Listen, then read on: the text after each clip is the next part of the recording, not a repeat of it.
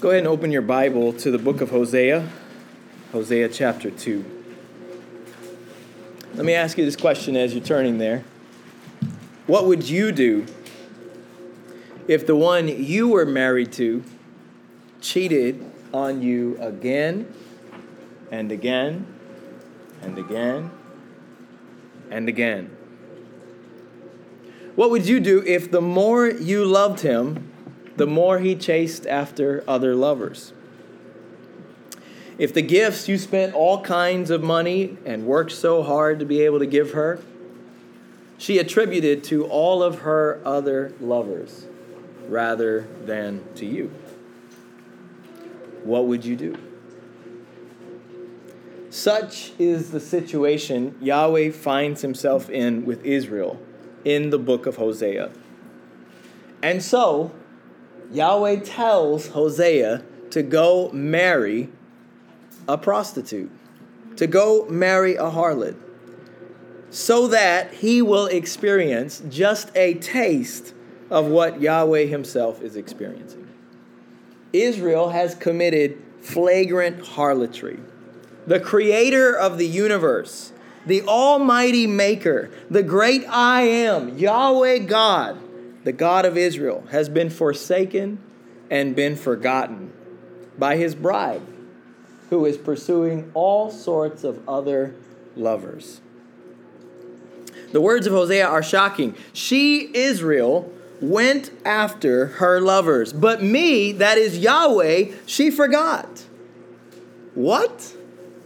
How could you? Forget Yahweh, the one who brought you out of Egypt? One of my colleagues, when I taught in high school in Alabama, I think I can use his name because he's not around here. Uh, Mister Allen was his name. Uh, he used to give this advice, uh, and I am not recommending it. Um, but this was his advice. If you're going to leave your spouse, you had better upgrade, not downgrade. That was his advice. How do you upgrade from Yahweh? How do you upgrade from the King of Kings? How do you upgrade from the one who rescued you out of slavery and gave you life and brought you into a land that was good and right? Can you possibly get better than having the almighty, loving God, Yahweh, as your devoted and faithful husband? Did Israel really think that these other lovers were better than the Lord? Hosea's words are, are truly sickening. And they leave the reader expecting to hear the Lord say, "Therefore I will forget her and her children." But that's not what the Lord does. Look at chapter two and verse fourteen. "Therefore I am now going to allure her, bring her into the wilderness and speak kindly to her. Then I will give her her vineyards from there and the valley of Achor." That's the valley in which um, Achan and his family were put to death. "The valley of Achor as a door of hope, and she will sing there as in the days of her youth, as in the day when she came up from the land of Egypt. And it will come about in that day, declares Yahweh, that you will call me Ishi, and will no longer call me Bailey." Ishi means my husband. Bailey means my master. What is God doing? Alluring Israel. First of all, do you know what that do you know what that word means? This word that is used here, allure Israel, this is the same word that's used twice in the story of Samson, when the men of Philistia begged Delilah to allure Samson, to entice Samson or seduce Samson so that they can find some way to take away his strength. It's the word used primarily in romantic contexts, like Genesis thirty-four, where Shechem loved Dinah, Jacob's daughter, and the text says, spoke tenderly to her, that is, allured her. Or in Ruth, Ruth chapter two and verse thirteen, where Boaz spoke kindly to, to Ruth. He allured her. This wasn't the kind of sweet talk you give to your grandma. This is a romantic, passionate love. And so the everlasting God is going to allure, entice, seduce his unfaithful harlot known as Israel. It has been talked about in this century and in every century. This is difficult for us to wrap our minds around. We don't think like that. Culturally, this is totally antithetical to everything in our culture. The idea of pursuing any sort of relationship that's not instantaneously and almost immediately gratifying in some way for the individual is virtually unheard of in this nation. One of the main reasons in our society divorce rates are so high is that we've developed this twisted dependence upon happiness in order to love. I'll love you as long as you make me happy. But if you stop making me happy, then I'm not going to love you. We think one cannot truly love if she or he is not made happy. We believe that faithfulness is dependent upon the other person's faithfulness to us. And we have too much self-worth to allow ourselves to be used or taken advantage of, to stay in some sort of relationship that is not in some way fulfilling to us. We certainly aren't going to be trampled on like some doormat, taken advantage of. When someone, when, when someone's spouse mistreats them, the common advice in our culture is for the wrong party to give up the relationship, saying things like, that person doesn't deserve you. You shouldn't be wasting your time. You're too good to put up with that. In fact, we consider people foolish who would continually pursue someone who's been unfaithful to them, especially if that unfaithfulness has happened more than once.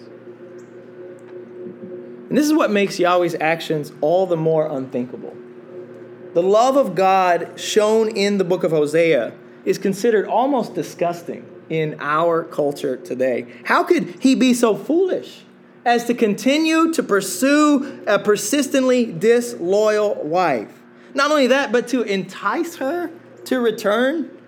When I think of alluring, when I think of enticing, this is what I think about. I think of, first of all, uh, there was an old lady in the church uh, that I used to go to um, who, she had Tic Tacs, and there was a baby in the church, and the way that she would get the baby to come up and say hi is, every day she'd be shaking the Tic Tacs at church, you know, and there comes the baby. But everybody in the church knew that the baby wasn't interested in her. He just wanted the Tic Tacs. So there it goes. Um, those of you who've been to my house know this is true. Uh, I think about my dog, Winston. Um, anybody can get him to follow them, to follow them. All they have to do is have tasty enough meat in their hand, and he will follow you wherever you take him. Everybody knows, though, he's not interested in you. He's interested in what's in your hand. How could Yahweh do this? What about the risk? Think about what God is risking by alluring Israel back to himself. He risks the condescending glance of everybody around. How could the God of heaven stoop so low as to be alluring, enticing, seducing Israel to come back to himself? I mean, after all, if he's really worth that much, he shouldn't have to stoop to that level to try to attack, attract Israel back to him.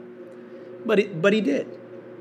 And this is the great irony. In fact, God is worth it. In fact, God shouldn't have to do that. He's the greatest husband that anybody could ever have, and yet he was willing to stoop so low to allure his bride back to himself.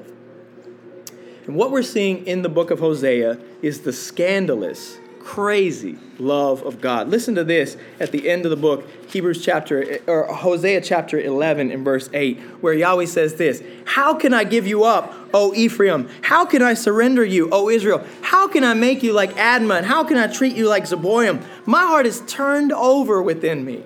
All my compassions are kindled.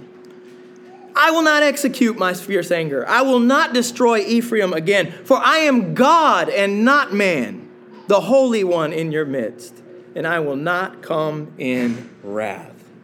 What kind of man would be like this? There is no man that would be like this. The faithfulness of God extends far beyond, transcends far beyond the faithfulness of man.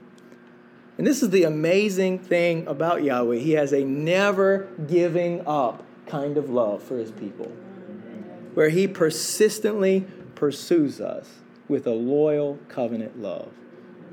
And I want us today, as we come to the supper, I want us to think about how amazing God's love is. I want us to think about how persistent God has been, not just in the lives of humanity or Israel in general, but in the lives of us. Think about your life and think about the times when you've cheated on God. Think about the times in which you've been unfaithful to God. And then think about how persistently and faithfully the Lord has pursued you in spite of that. And may that move you tonight, today as we take the supper. Truly, the greatest evidence that God pursues us, that God allures us to come back to Him, that God is res- relentless in His pursuit of us, is Jesus Christ.